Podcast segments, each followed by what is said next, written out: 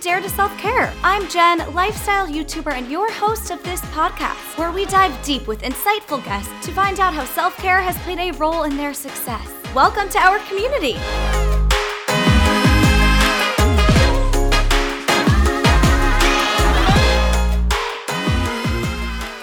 Hello, everyone, and welcome back to our community.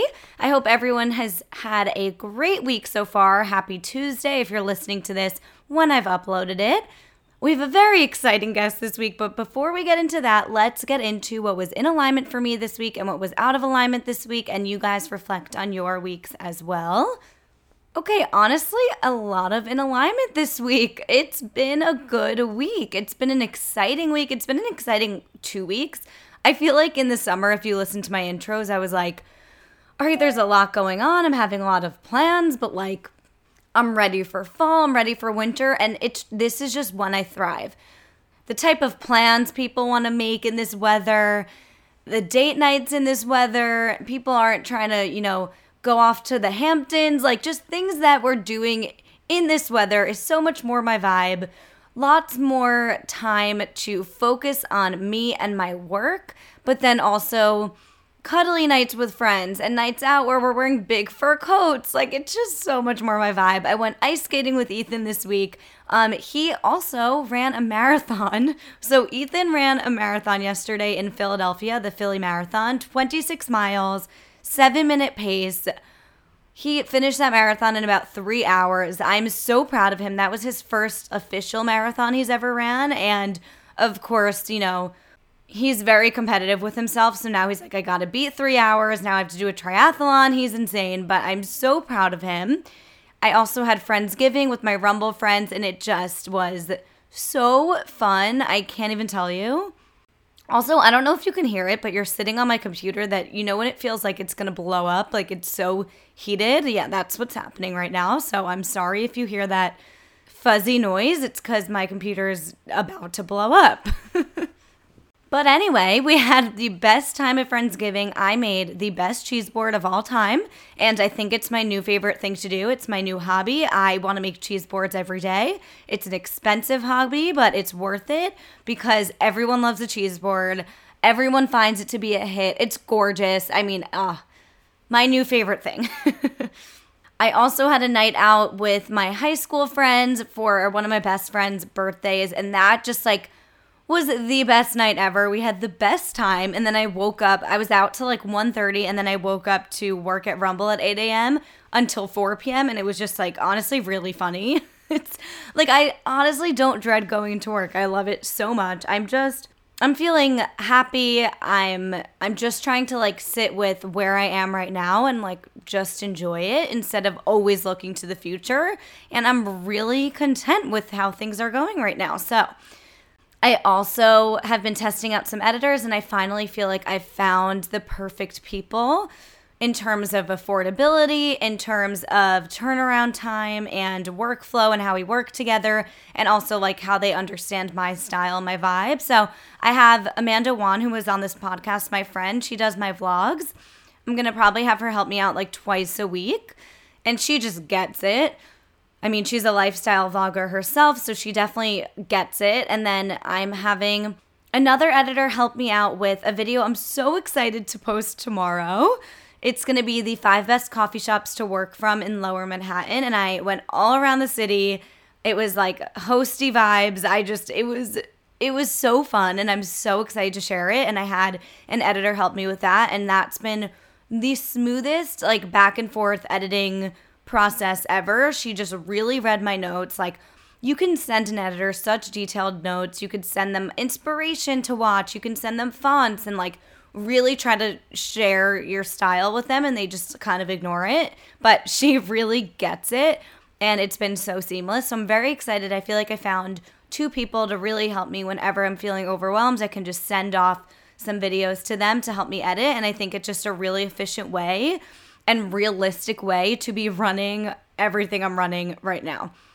On that note, I'm also officially, as of yesterday, Monday, only on one client for PR. So I'm only working on the class, formerly known as the class by Taryn Toomey, and that's it through the end of the year. So that was much needed because I feel like taking on Shelby almost as a freelance client, Shelby Church, editing her videos, helping her produce and outreach for some of her content coming up.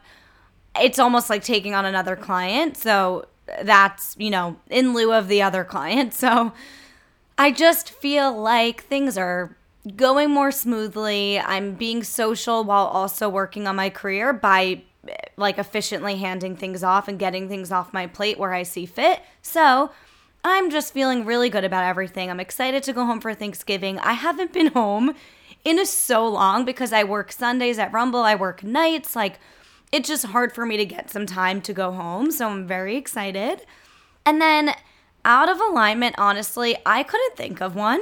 And I decided let's not push myself to think of one and talk about how I haven't meditated. Let's just be positive this week. I'm feeling very grateful for where I am currently. I feel like I'm where I'm supposed to be. I'm trying to just enjoy it. This chapter in my life, I'm really I'm happy and I'm content. So, I think that's a great note to leave it on because it's the week of Thanksgiving. I'm feeling very grateful. I encourage you all to just sit back, do a meditation on, you know, being where you're supposed to be, do some breath work, and make a gratitude list because it's Thanksgiving. So, I, you know, also on that note would say honestly, the holidays are very stressful. It's like you're trying to split time a lot of the time with people.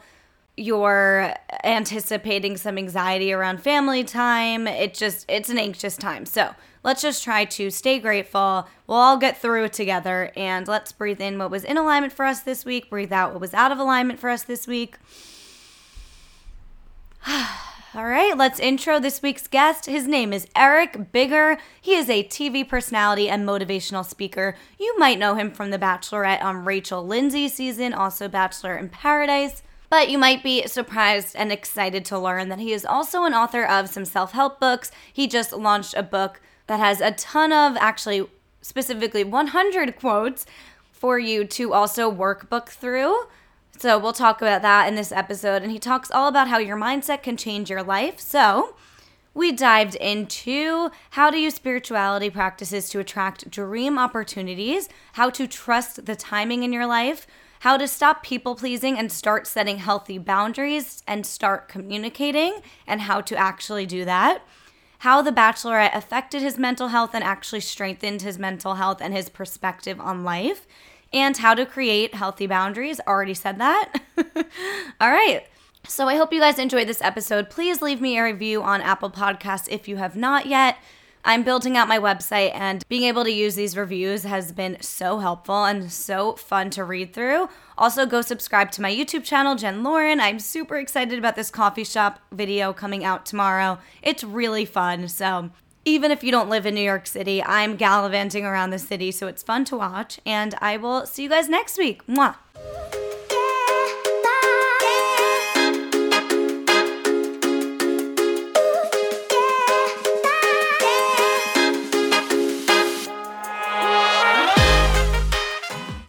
Eric. Welcome to the podcast. Hey, how you doing? I'm great. I'm excited for this episode. How are you doing? I'm phenomenal. Happy to be here on this nice Friday and get to talk and self care, yes. huh? Dare to self care. Yes. Yes. Happy it. Friday. Hope everyone takes care of themselves this weekend. Yeah. Love it. Okay, well, let's start there. So, what's your top self care tip that has played a role in your success? I think honestly, you know, not even think I know it's uh, my internal self care, right? My, um, my, my internal well being, my spiritual self, um, the soul, uh, the higher consciousness, and every day I have a routine. Uh, I pray, I meditate, uh, I do affirmations out loud. I write gratitude statements. I even have a healing mat that I might lay on for five minutes, you know, before I leave out the house um, and if I do those things, depending on my day, I usually start with a workout, right? You know, I always say it's very cliche, and for me, uh, motion changes emotion. When you move your body, you move the energy around in it. So those things are what helps me stay healthy mentally, emotionally, physically, and spiritually. And then all those things turn into uh, financial gains, right? Because I'm increasing my self care, which which increases my frequency, which allows me to attract the opportunities to fulfill my role in this thing we call life. So I love that. I love how you just right from the get go shared the message of self care and internal healing can ultimately yeah. lead to opportunity and abundance. And it's so true. And I really like to get into the nitty gritty of how that happens instead of just, you know, using all these fluffy buzzwords and it yeah. just sounds like a load of bullshit. But really, when you yeah, get super granular with it, step by step, it makes so much sense. So I'm curious, like, what do you attribute your interest in spirituality and healing and in, in mindset and mindfulness practices like when did you start to get into it or to really recognize that these you know taking care of yourself can ultimately lead to a, a greater life really overall well i think mine started early on as a child i probably was uh i think my first you know my mom and like you know my dad I didn't grow up in like a you know mom and dad household, and it's kind of dysfunctional family. So my upbringing was it's a lot of pain and trauma just from not having like stability when it comes to mom and dad in the house. Um, the environment I grew up in was negative. So we always talked about religion. They always talked about church or Christianity. You know, you always talk about the Bible, but I think when I was like 15, 16, I was aware that I started to pray, right? And it wasn't like we didn't grow up in the church. She wasn't forced to go to church. I didn't go to church every Sunday. I actually didn't even have a church that I could remember that we chose to go to. I just knew every Easter we we try to go to church, right? So for me, I just think I've always had a spiritual essence to my being that led me to, you know, interpretations, epiphanies, my intuitions were speaking to me. So I would pray like every every night but it wasn't like somebody was forcing me, but it was like something over me. Like you need to pray. I mean, I would wake up in the middle of the night, like, oh, just God, you know, blah blah blah blah, you know. But it wasn't like I just would do it, and over time, I was curious because in the environment I grew up in, you even sold drugs or you play sports, right? As a man, if you wanted to make it. And my influences, the men in my family were in the streets. They did really well. they sold endless drugs, but that was my reality, you know. But they did what they had to do to take care of home. And my dad was more of a uh, provider, not a guider. Like he bought me sneakers and video games. He took me to the basketball practice and basketball games, but he didn't show me how to really play the game. Or he didn't even show me about how to pray or things that you would get in a household when you have mom and dad present. So for me, I just knew there was something more than just Baltimore City, more than just selling drugs and playing sport. I always had a curious mind and over the years, it just, and then you get older. And then I was in LA. Um, you know, I got to LA at 22, fresh out of college. Thought I knew everything, didn't know anything, and I failed tremendously. Had a one bedroom apartment with the roommate that I found on Craigslist. I was sleeping on his couch for a year, paying $500 a month, and you know, catching a bus to the Beverly Center because I worked at eight eight dollar an hour job at a sneaker store for a college degree, and I graduated with honors. It was like so humbling. So I started opening up books, Think and Grow Rich, The Secret, As a Man Thinketh, and started applying these things to my life. And I started to see things evolve and manifest. I'm like, okay, this works. And then I got to a point where I was making money. I got a job at Abercrombie as a manager, and I stopped doing the work, right? Because like you said, I can say, hey, I do this, I do that, but you mm-hmm. have to do the work. you have to be consistent for the work to work. And I just, you know, as I got older, I just started realizing like, and then you work for yourself. When you work for yourself, it's a different mentality because you are the product, you are the opportunity, you are the entity that drives your business. So what I discovered when I first quit my first job at Abercrombie, I had all this time but I was just so overwhelmed. I'm like, what do I do with all this time? I have no real job. So then you you waste a bunch of time trying to figure out what to do, or you do a bunch of stuff and then you're free. So I started to build a structure around my life. Started studying the Oprahs of the world, the Gary Zukavs, the Bob Proctors, the Tony Robbins, uh, the Mary Morrisseys, the Mel Robb, right? Like, what are they doing? These people are highly successful. What are they doing? Transcendental meditation, affirmation, um, peace, surrender, all these things. And so I chose those things, or they chose me, I like to say. And I found a way to kind of put it into my vortex, what makes sense for my life and my livelihood to create a structure that can help me. And over the years, you know, because you, you you always evolve when you're always working. You just get more epiphanies, more understanding, and then my life started changing when I started letting go, right? Letting go of control, um, trying to be in control of my life. Like, oh, I got more power in the universe, so if I don't work this job, I can't eat. If I don't do this, I can't make money. Whereas, like, really, the less I worked, the more money I made, or the more opportunity came, because I wasn't trying to chase it. I was attracting it because I was letting it happen for me instead of trying to make it happen uh, so to speak. But you know, it was that's how it all came into evolve. And then you have to consistently every day do the work and it's tedious. Some days when I wake up, I don't feel like meditating. I don't feel mm-hmm. like you you praying and doing all these things that's been working, but I know I'm at a point now subconsciously. Sometimes I forget, like, damn, did I pray this morning? Like, yeah, I meditated because I'm up at five, five thirty. It might be noon. I'm like, did I?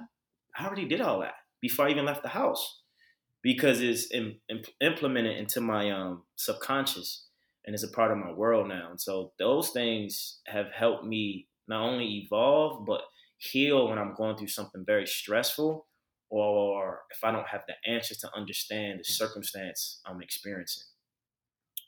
So spiritual currency, I always say that's the number one currency in these times because people are waking up. We're in the age of Aquarius. It ain't enough just to have money and not to have some spiritual currency. It's not enough to have money and not be happy. Or it's not enough to have power and you don't know yourself. So I'm always about who am I? What am I? Why am I here? What is my intentions? How do I impact the world with what I know and with what I have? So I'm always coming from the internal to implement or impact the external. I think that's so important because it comes back to self awareness. And I think self awareness is so powerful. And all of these practices allow you to be aware of your bad habits, your reactions, how you're perceiving the world, and how how you know what your mindset truly is and how you're actually perceiving things because when you quiet everything else out and shut everything else out and have that practice every single morning it leads to so much greater things because it, it also i love how you were saying it's it's doing the work because i think this buzzword self-care or even spirituality it's like it's almost like a fun fluffy buzzword and if you don't feel like doing it one morning you're just like oh well self-care is a face mask and i don't feel like doing a face mask so we're not going to do it today. But really it's the spiritual work it's things like therapy like therapy is not an easy thing most of the time you have to be super vulnerable sitting down in silence meditating for 20 minutes a day it's not an easy thing but once you start to practice it and not everything is for everyone I, I do believe in like finding the practices that are right for you but once you do and you test things out and you figure out what does work for you it's crazy how things can change and i really want to hear more about how that's happened for you so going back a minute you said you moved to la and like failed in a sense or that's how yeah. you perceived it as a failure so Absolutely. what were your goals why did you move to la what were you hoping to get out of that and you know, hope is such a strong word that I try not to use because hope is like uh maybe we can go out on a date.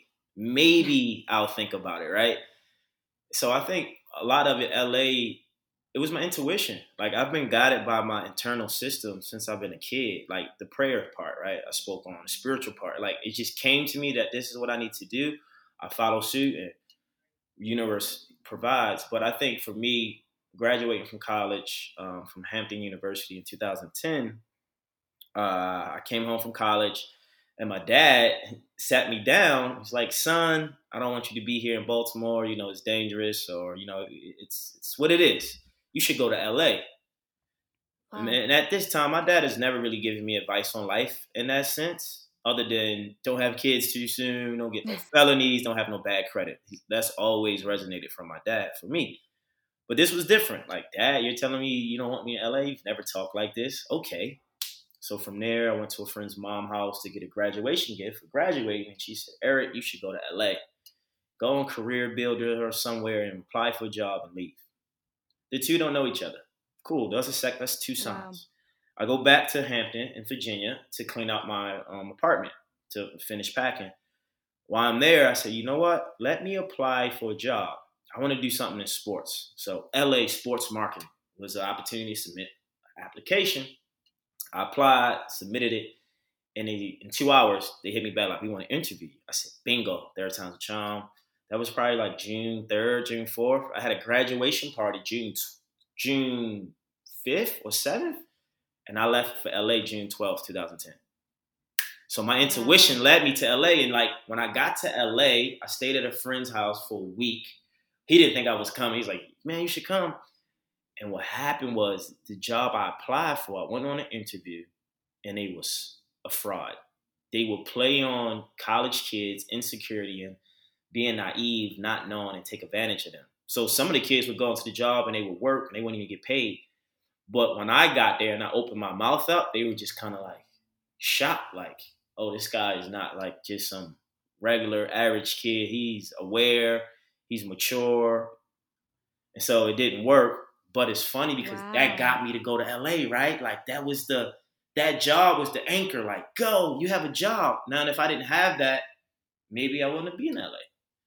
So from there, I got to LA and could get a, couldn't get a job anywhere. And then applied for every job, and the first job was a sneaker store, and I just kind of did what I thought I should do, and I was just learning and failing and failing and learning, and I started understanding. And the the crazy thing is, the first job I ever had when I got here was a TV show.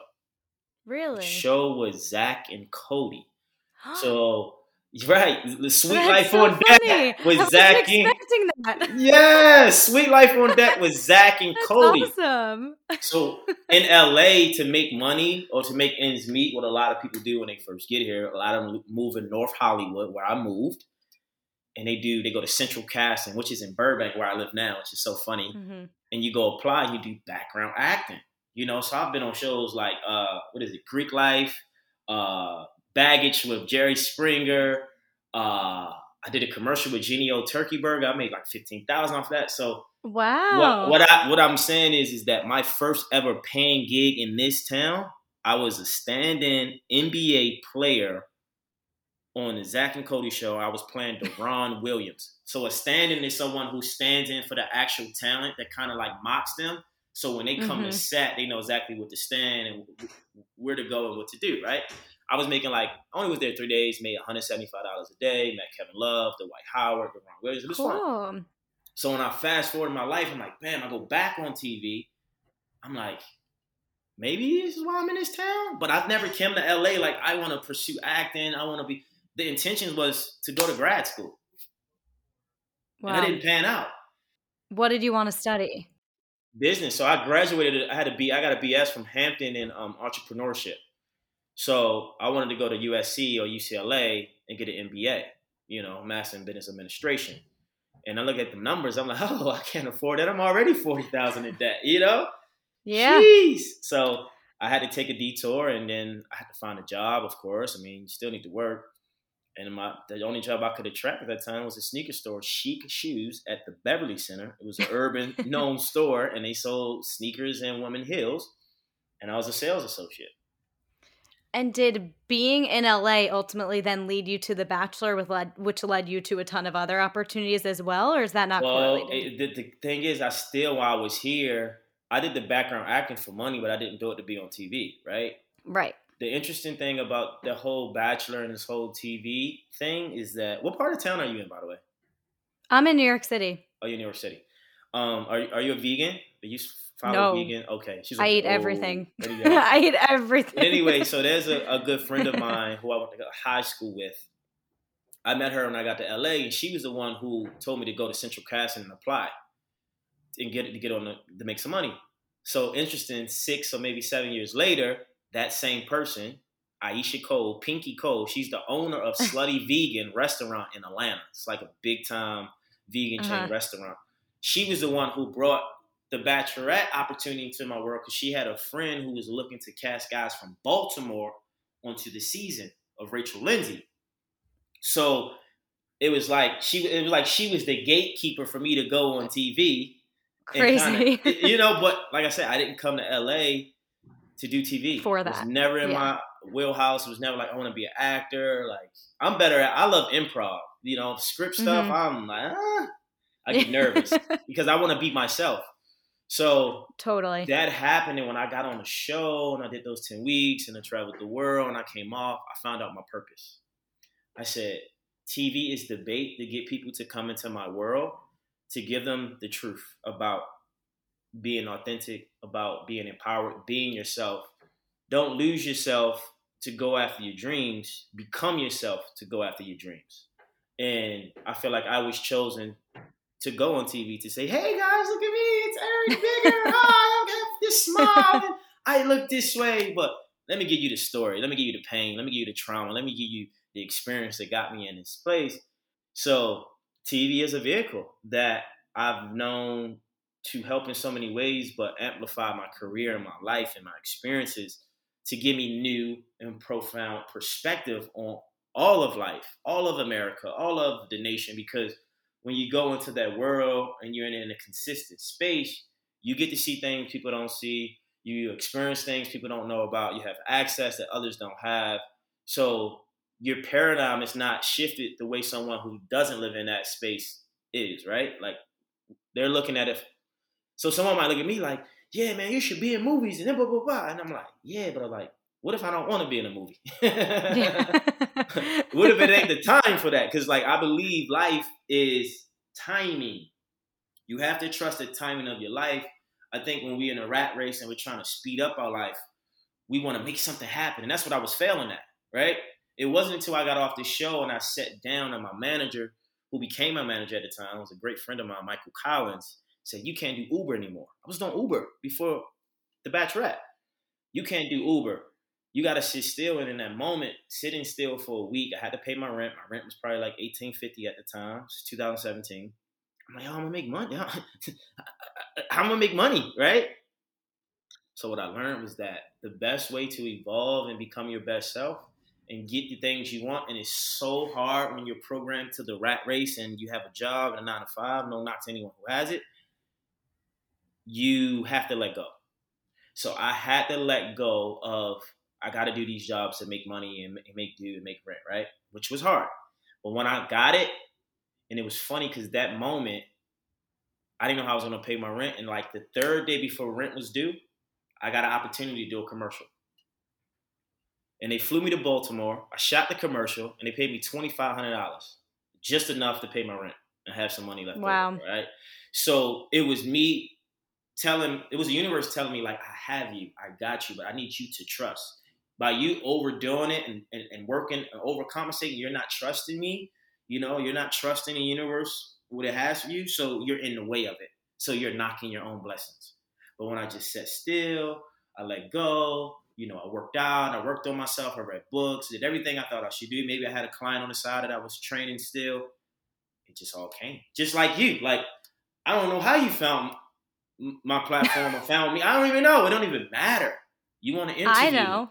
Right. And I know? can tell you actually, it's right. I knew you obviously because I'm a fan of The Bachelor and The Bachelorette, yeah. but I I came back full circle around because I'm friends with Scout Sobel, who I've had on this podcast, and oh. she went live on your oh. Instagram talking about mindset and mindfulness and entrepreneurship. Yeah. And I tuned in and recognized that you were talking about this larger thing, which goes back to you took an opportunity and the platform that comes with it and used it for good to fulfill your purpose, which you didn't yeah realize you had until gaining right. the perspective from that opportunity, which is so crazy.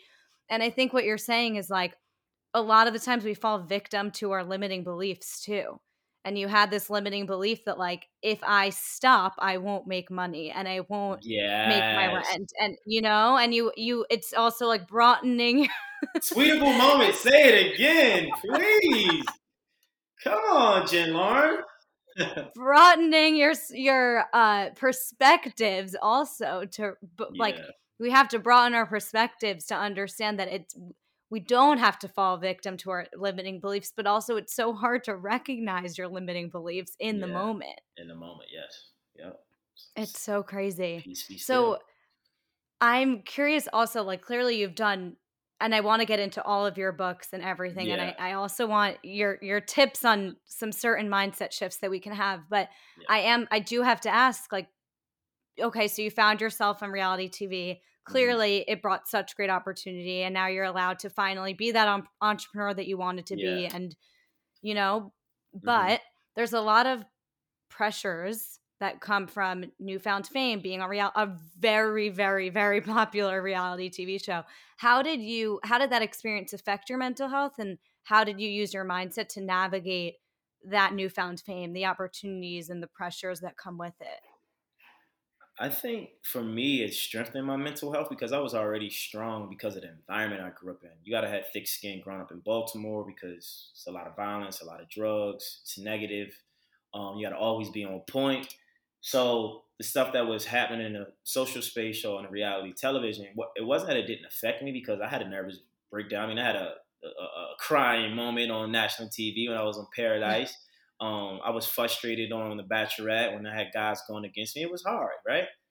But I knew once I continued to like go forward and learn as much as I could, and also I have like people who help me in life. I have an energy healer, I have an astrologer, I have a spiritual Awesome. advisor, and so my spiritual advisor at the time, it still is Jolie Morton. She's amazing. She, uh, when I got off the show, she said, "Listen." every day is going to be like game seven. So the more affluence you gain, the more spiritual you have to become because it's going to be intense every day and it's all going to come down to how you respond. So in my mind, my mentality was like, okay, I have an opportunity, I have a duty, and I have a responsibility to take advantage of this advantage. And I'm not going to waste it. I'm not going to uh, uh, uh, take it lightly.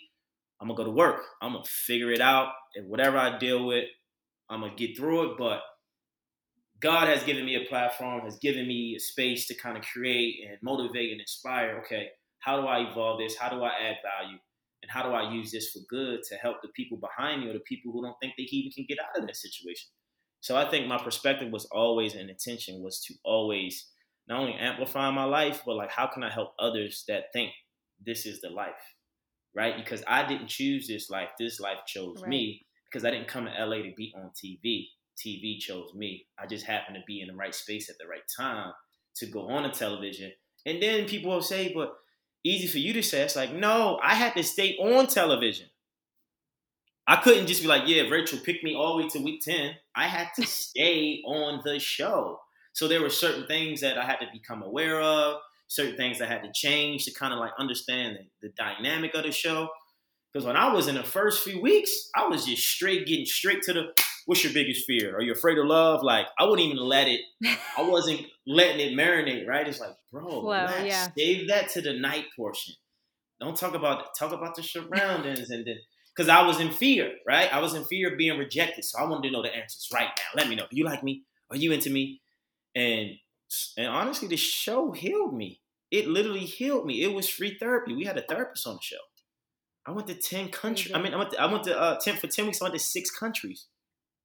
was that your Like- first time ever having a therapist Yeah, first time in my life. I mean, I had friends that we kind of would go back and forth and help each other because we had information and we read books and went to seminars. But I never had a real life therapist who she told me so funny. Perception is something.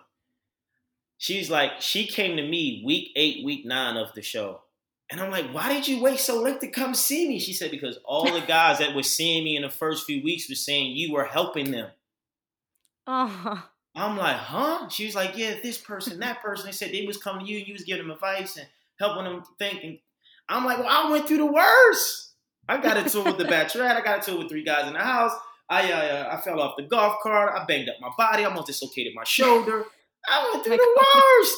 That's why it's miracle season is so powerful because to get a miracle, you're not just going to get it. You got to go through a metamorphosis, a transformation, and that's what I went through.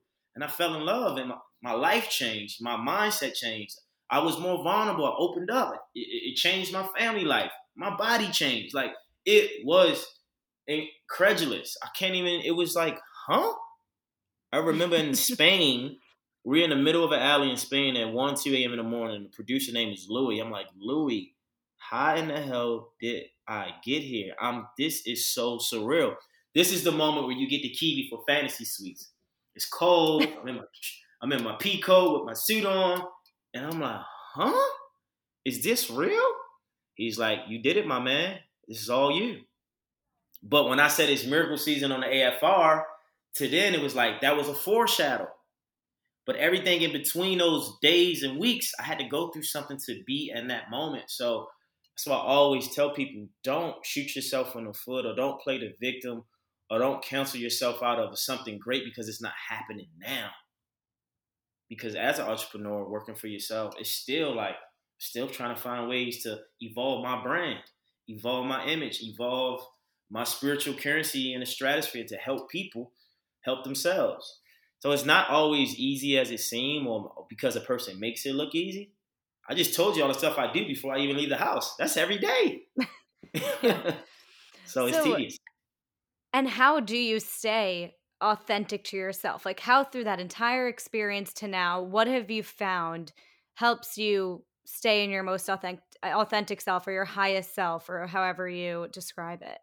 Honestly, losing people. Like this evolution game, you lose people. They say you got to let go so you can grow. And sometimes, I mean, you got to let people go that you thought were for you. And maybe they were for you in those moments or what, or what they could get out of you. But I had to let a lot of people go on this journey. And it becomes to a place where you spend a lot of time alone, right? And you start realizing people think they know you more than you know you. And they want to tell you about yourself. And I'm like, I hear you. You might be older than me. You might have the perspective I don't have, but I got myself in this position. You didn't. I had to go on these TV shows. I had to speak at this conference. I had to be vulnerable on national TV. I had to I had to open up. You didn't have to open up. So I'm not knocking what you're saying, but you can't tell me how to be me more than me. You can help me be more me, but I think it was just like self-analysis, losing people, reading books, growing, and just wanting to be better. That's just been my whole thing, my whole life. I want to be better. I want to be better so I can help others be better. I want people to feel good because I know what it's like to be in pain. I want people to feel love and feel joy because I know what it's like not to feel that, right? So what do I need to be? What do I need to do?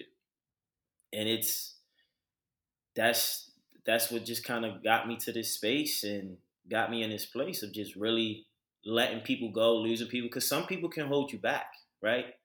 With their energy, their thoughts, their perceptions, um, their small mindedness, or their envy of you not wanting to be what you're becoming. Because I think for me, people always question how, how are you doing this? What are you doing? And I always say it's because I'm showing up every day the best way I know how. And some days I don't show up feeling great. Some days I'm inauthentic with myself. I'll go give everybody else love. I won't give myself love, right? So I have low moments. I have times where I don't want to do an interview. I don't want to talk to people. No, I don't want to smile. No, I don't want to talk. So what happens is people start putting you in a box of, oh, what's wrong with you today? Nothing's wrong. Just because I'm not benefiting your existence to make you feel good, I'm fine. And so you start running into like, okay, I'm tired of being fake with these to people who are fake with me. Like, no. I was reading something with Oprah yesterday, uh, years ago, and she said she was a people pleaser. And I was there for 29 years.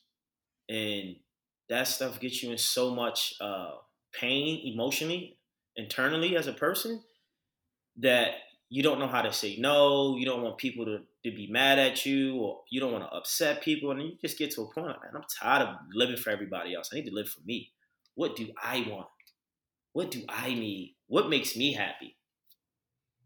So, yeah, I've I've also got into that place. I think through the pandemic, I really realized how bad my people pleasing was. Mm-hmm. And it was like the craziest concept to me to do something just because that's what I wanted to do, or rather to not do something or to not go to someone or something that I was supposed to go to because I didn't want to. Like I thought that was such a crazy concept and I think the idea of setting boundaries is it's so hard. It's so hard when you're a people pleaser to go from that to figuring out a way to setting boundaries so that you can live life for you and to also recognize there can be people in your life who were you feel obligated to stay close to because they've been in your life for so long. Mm-hmm. But it's okay if things are just not connecting at that time. And you have to recognize that's another part of self awareness. Like when people are draining your energy rather than giving you energy. Mm-hmm. And I think that's kind of what you were just talking about someone who is draining your energy, telling you how you're supposed to act, not being pleased with how you're right. acting. Like it's you're living for you and it's so hard because obviously like we're in a world of people and loved yeah. ones and relationships are the most important like such an important part of life, but you need to also be able to recognize which relationships are draining you and which are filling you up. Yeah, and and it's true because once you can and, and here's the thing, I think I got caught up in codependency I got I created this narrative or persona for myself that my family and friends need me. So I depended on them to need me to be me for them. But I wasn't being me for me. All my identity was created out, oh, like a father of a family, like, oh, I gotta take care of them, they need me. So let me go be this for them. And then come to realize they don't really need me. So and then when you're down and out or you low or whenever, they don't even know to even know that you're off they don't even check in because they never had to. They never did. You always checked in. So I had to kind of like put myself in place. Like, why are you doing that? Why you keep sending money? Why do you keep feeling like you gotta offer advice and like they're not asking for that? And because you're afraid to be alone. You're afraid to look at what do I want. That's what a people a people pleaser is someone who's afraid to look at their insecurities, to look at their wants, their needs. They're afraid to ask for what they want. They're afraid to say no. And it's like, no, no, no. Today, I don't want to work out today. I'm sitting in the house. I'm going to eat some gummy bears and banana pudding. That's nothing in your your your brain. That doesn't make sense. That's not even like you. Or I don't want to talk right now. Well, what's wrong? Nothing's wrong. Just not in a place to talk. But before I would talk, right? Because I want to please you. I want to satisfy right. you. I want you to be happy. And when you're your authentic self, those things don't move you anymore, and you're not conditional or programmed to someone else's opinion or feeling about something you're doing to benefit your life. Because haven't I made those decisions to go on the show, you wouldn't even be on my phone or asking for help or even looking for me because it's funny, I was talking to my sister a few days ago and you know, she she was questioning like what type of women I'm into, what type of women I date, right? And I was like, sis, I hear you, I appreciate it. Great. But let me ask you a question. You never was concerned, you never considered this ever in my life. Why does it matter now? You have opinion now because I'm in a social space and that's what I put out in the world. You didn't care about this. I've been in LA 11 years. I went on TV show, the TV show, my seventh year out here. Where were your advice and energy in that world then? So it's like, like I said again, people will make something a priority or make something relevant to your ears or your mind when they never cared before. And it's no knock to them. I just always mm-hmm. have to put people back into a reality of like, let's talk about this. Why are you telling yeah. me this now? Right? Yeah. So it's that's another thing about fame and having public success. People view you for it, good and bad, even in dating. You know, you like you meet someone, you like them, you're like, oh, you're cool, but they don't really know your world, and then they find out you're in that world. Their world changes in their mind for how they see you. So now you're like, okay, I get it.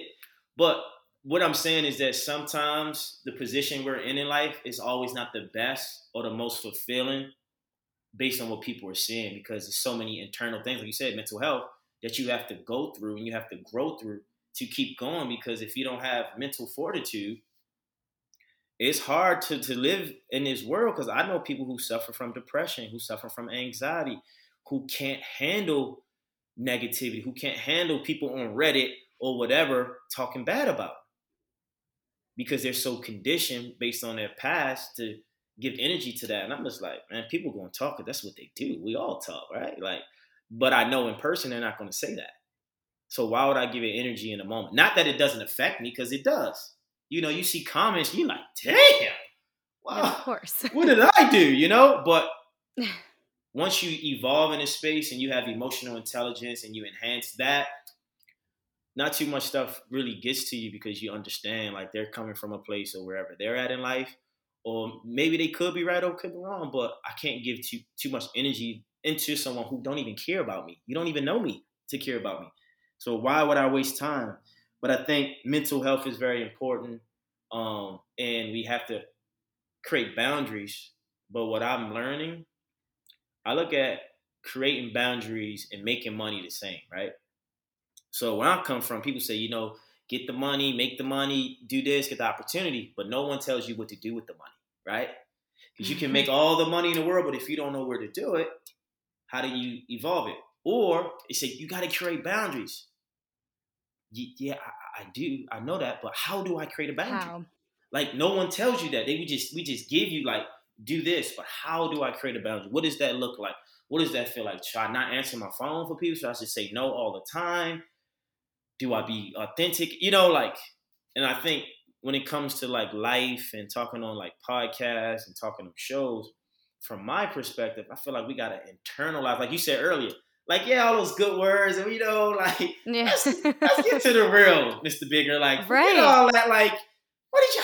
You get here? I got you know, like let's break it down to layman's terms. Let's really, really peel the onion back and say this is how you create boundaries, and this is why you know I've written books about transformation or you know inspire inspiration because I'm giving you step by step or day by day. This is what I'm feeling.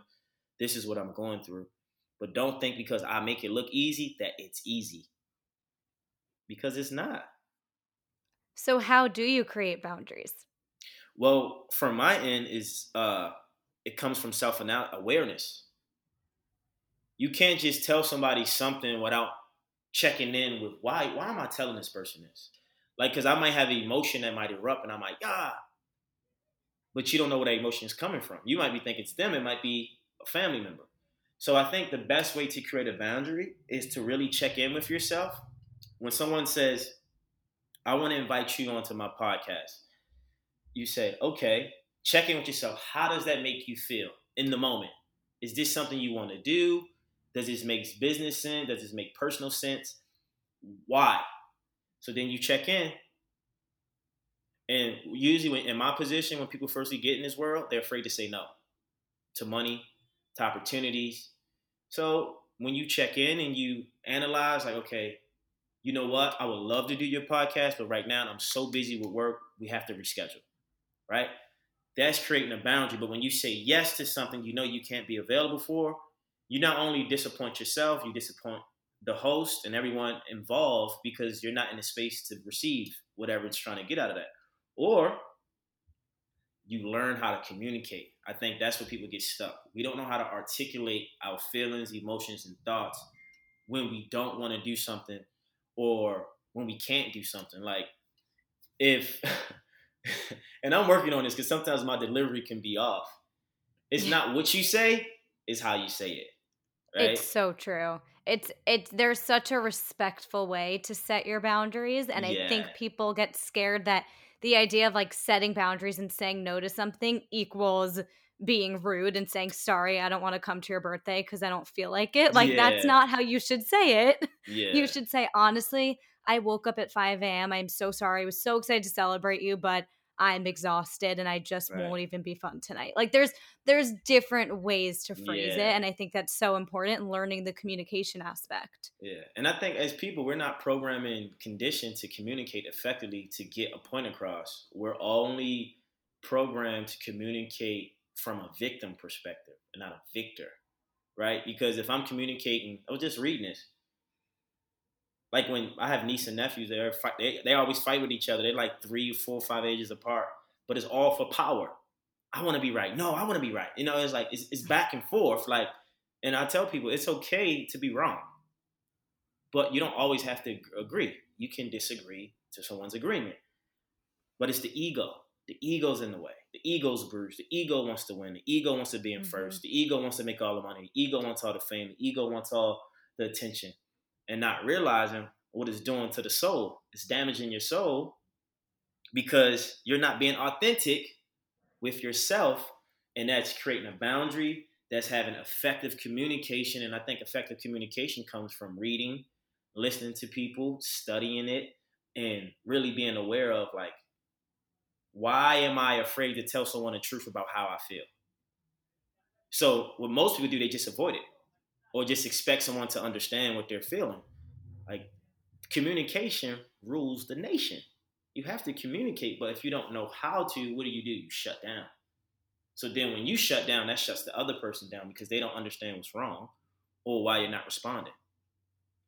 And I think sometimes for me was challenging based on what I, the energy I give off and who I am to people. They feel like they got to be their best self when I'm on the phone with them or when they're in my presence. And I'm telling them like, I like you, I love you, I support you unconditionally. But perception, energetically, they don't know how to say, Eric, I'm just, I ain't got it in me today, man. I don't want to hear your, your pet talk about motivation. Let me talk about something else. Right? Right. That's being that's being authentic and that's also creating a boundaries like, okay, oh, okay. Appreciate you being honest. I'm not gonna be yeah. upset with you by you telling me the truth. I'm only upset when you're not telling me that. Because I can sense you're not being authentic because you don't want to disappoint me because how you you put me in uh, on a pedestal in your mind. I'm a human just like you and I can feel when you're being inauthentic because you don't want to you want to people please or you don't want to say no. Like no, tell me no. I always say tell me no and I'll leave you alone. You know how to say yes to me. I'd rather you tell me no and it's the truth than say yes when you really can't do something. And then you can't also expect this like you want to expect the same respect and, yeah. and honesty in return. You want to be able to be honest with your friend or whoever it is also. Yeah. So it's yeah. It's it's but I think mine's the infor- the information and energy I possess or I retrieve, what happens is, and you probably know this, the more information you get and experiences, you become it, right? So when you're around people who are not in that stratosphere, they're affected differently, and they can't even explain why they feel that way when they're around, or they're intimidated, right. or they don't know how to say because like your energy is at a place where it's like, um, where they don't know, like, no, I'm shit, I'm here all through in and throughout. But it's yeah. hard when a person have, like I said, when we don't have information to understand the situation. So it's important to be aware. Well, that's what we're doing here. We're trying to spread the information. So yes. let's talk about your books. You have amazing books. I can't. I definitely want to read one. I think you just came out with one like this yeah. week or something, right? Uh, so it dropped uh, October fifteenth, but we did a book celebration on November fourth. Uh, yeah, 100 Days of Wisdom, 100 Quotes to Live a More Inspired Life. So for 100 straight days, I have a book, a quote book, inspirational quotes that you read early in the morning. On the side of a quote is a note page. You take your notes and then you read once again at night to keep it into your subconscious, to keep you consistent, to develop discipline so you can be dedicated. And, and then on top of that, I have a course that you can also purchase with the book that's attached it where I'm in the course reading a quote, breaking down what it means, so you can understand it so you can have better perspective. But the book is to create consistency within people, discipline, and for them to be dedicated to look at their life in a different way and let let them know that if I can do it, you can do it. You don't have to give up. You don't have to doubt yourself. You don't have to be um, inauthentic with yourself, but just show up. And it's it's been it's been doing great, you know. And I just think for me, like I said, it's all about awareness because I can open my book. I actually got one right here. Let me see if I can get it. Ah. So I can open my book and I say, okay, day 53. When you're going through something, never put the pain on the next person. If anything, ask for help. Never be a burden to someone who is a blessing in your life. Stop having excuses for the same mistakes. You must change. No one wants to be irresponsible or lazy because it never pays right? So something as simple as that, you read that, you take it in, it might help, it might not help, but you can send it to someone, but it's gonna make you think, right? These are quotes that's coming from my soul and my spirit when I was struggling here in LA, trying to figure out how do I get to the next level. Uh, so yeah, that's how you can get it. It's you know, link is in the bio on Instagram, Twitter. He's also available on Amazon, but I, I rather people per- purchase from my site because then I get all the data, and then I can send out the books, I can sign a copy. Uh, but Great yeah, to know. It's it's fun. Well, I I love the notes section part because I feel like so often we can read a quote and it just like goes over your head and you don't really yeah. retain it. But when you can relate it to your own life in the notes section, love it. He's showing it here. oh, that's so cute. The heart. I love yeah, that. so these quotes were they how did you find them are they just quotes that you've always looked to over the years like how did you pull the quotes Well, these are quotes from my soul. These oh, you that- created them. Yeah, these are my quotes. Oh, awesome. So basically, back in like 2015, 16, I did a mastermind with Lewis Howes, and and it was a month. You had to create a product. So my product was an ebook at the time. It wasn't that cover. It was I had to revamp it. But all my quotes come from on Instagram was with Instagram videos with 15 seconds. So I would do videos, Motivation Monday, Wisdom Wednesday, What's Positive Friday, every week. It was just pumping out videos for years, right? So I took a hundred of those videos, the words, right, that I created became my quotes, and I put it in a book. So it's another way to create content, right? Just like you take this podcast, I Right. can upload it on my podcast. It's content. Right. Um, I love that. but that's how it came about and at the time these quotes was giving me life because like i said when i didn't have a job i had all this time i was still training and doing the thing but i had all this time so i would come up with like i would think about things i would read things and i would just like today motivation monday you know you got to believe in yourself you got to go hard and never give up when it gets hard because that's when the blessing comes in. Keep going peace and love boom. There's a quote right? And then you you become disciplined in that and it becomes your life and that's how that book came. And it was straight from my soul when i was trying to figure out i think it was like 26 27 when i kind of uh did those videos. So it's it was, it's been a blessing. And the thing is it's timeless you can always use the book like my own quote pimped me a few Right. weeks ago so when i was going through something i'm like damn i wrote this. That's this amazing. jesus yeah, That's amazing. yeah. Okay, well, I feel like I could talk to you about all of this for another hour, but we can't. So let's go Nah, into the fine. ending segment. let's get it Um, it's called Fun Facts and Favorites. So I know we we talked about this briefly, but can you list out what is your morning routine?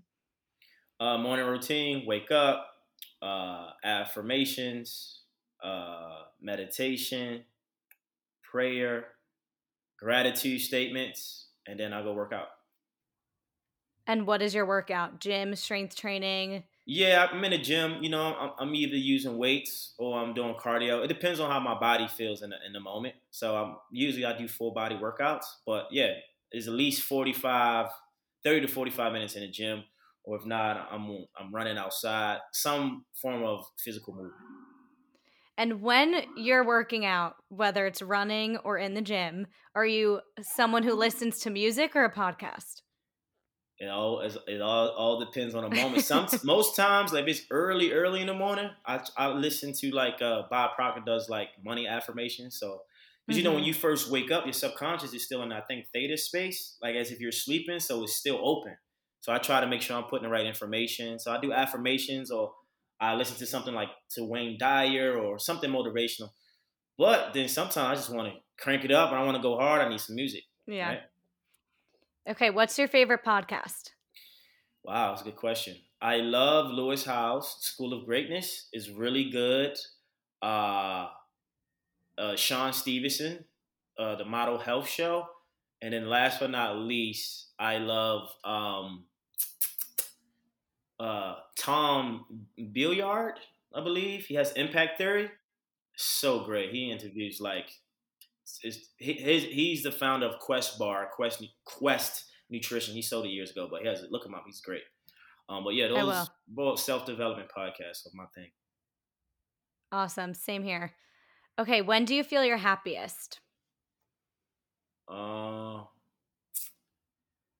when I'm having fun, or I'm having fun, when I'm working out, or probably early in the morning. I get most of my energy in the morning. Yeah. Yeah. I'm with you there. hmm Okay, what would be your last meal on earth? I had this question before. Uh, someone's like, "Really? That's gonna be your last meal?" Uh, so I would say, I always say this. I don't know why. Just in my subconscious. Uh, salmon, asparagus, uh, quinoa, uh, some sauteed spinach or kale, and I gotta have um, some uh, some cornbread. Right? I gotta have some cornbread okay, fine. and fine. maybe some peach cobbler. and some, there we go. and some kombucha and maybe some sparkling water, and I'll be good. I was gonna say, can we get a dessert? Is it yeah, just yeah, vegetables? Yeah, okay, okay. And some gummy bears. Okay. Oh, I gotta get a gummy bears in there. That's my favorite. Okay, fine, fine, fine. I accept. I gotta make myself okay. feel good by having some healthy stuff in there. Just ah, this I did this. yeah, I respect that. And then you hit the peach cobbler. yeah, let's get it. all right, where can the people find you? Purchase your book, all of the things. Yes, so you can find me on Instagram at Eric Bigger, E R I C B I G G E R, and you can find me at itsmiracleseason.com. The link is in my bio on my Instagram, Twitter, Eric underscore Bigger, and link as well is there. I have my merch, it's Miracle Season merch. I have 100 Days of Wisdom physical copies, ebooks, my transformation book, my e course for uh, 100 Days of Wisdom is available. I'm pushing that now, so that's out. Go get that. And uh, yeah, I'm on TikTok as well, pumping out motivation, baby. And I also have a, a, coaching page on Instagram. It's uh, E Bigger Speaks. So follow that, get entwined, and uh, motivation for the nation, inspiration for the soul, and uh, love for all. That's it. Awesome. I feel motivated to make some sort of ebook or something now. You Let's do so much. Come You're on. spreading your message. I love it so oh, much. Yeah. All right. Thank you for coming on the podcast. I appreciate it. Thank you.